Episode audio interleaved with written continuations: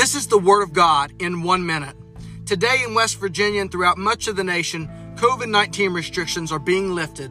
A light at the end of this dark tunnel has been seen. For some of us, however, we are still stuck in the dark tunnel, grieving the loss of our loved ones. But, my dear family, have faith. For us Christians, this isn't a goodbye, it's just see you later.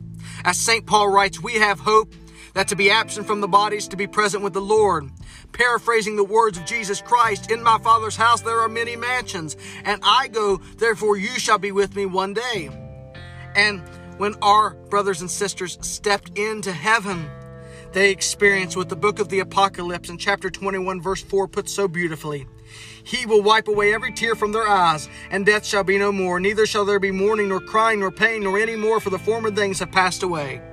My dear brothers and sisters, I guarantee you they would like to be with you today. They'd like to be spending time with you. But they're in a much better land where they're much happier, where there's no more sadness, where there is happiness. There's no more death. There's only eternal life.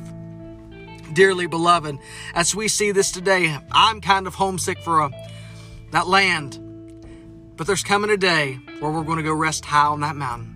Dearly beloved, in the name of the Father, and of the Son, and of the Holy Spirit, God love you.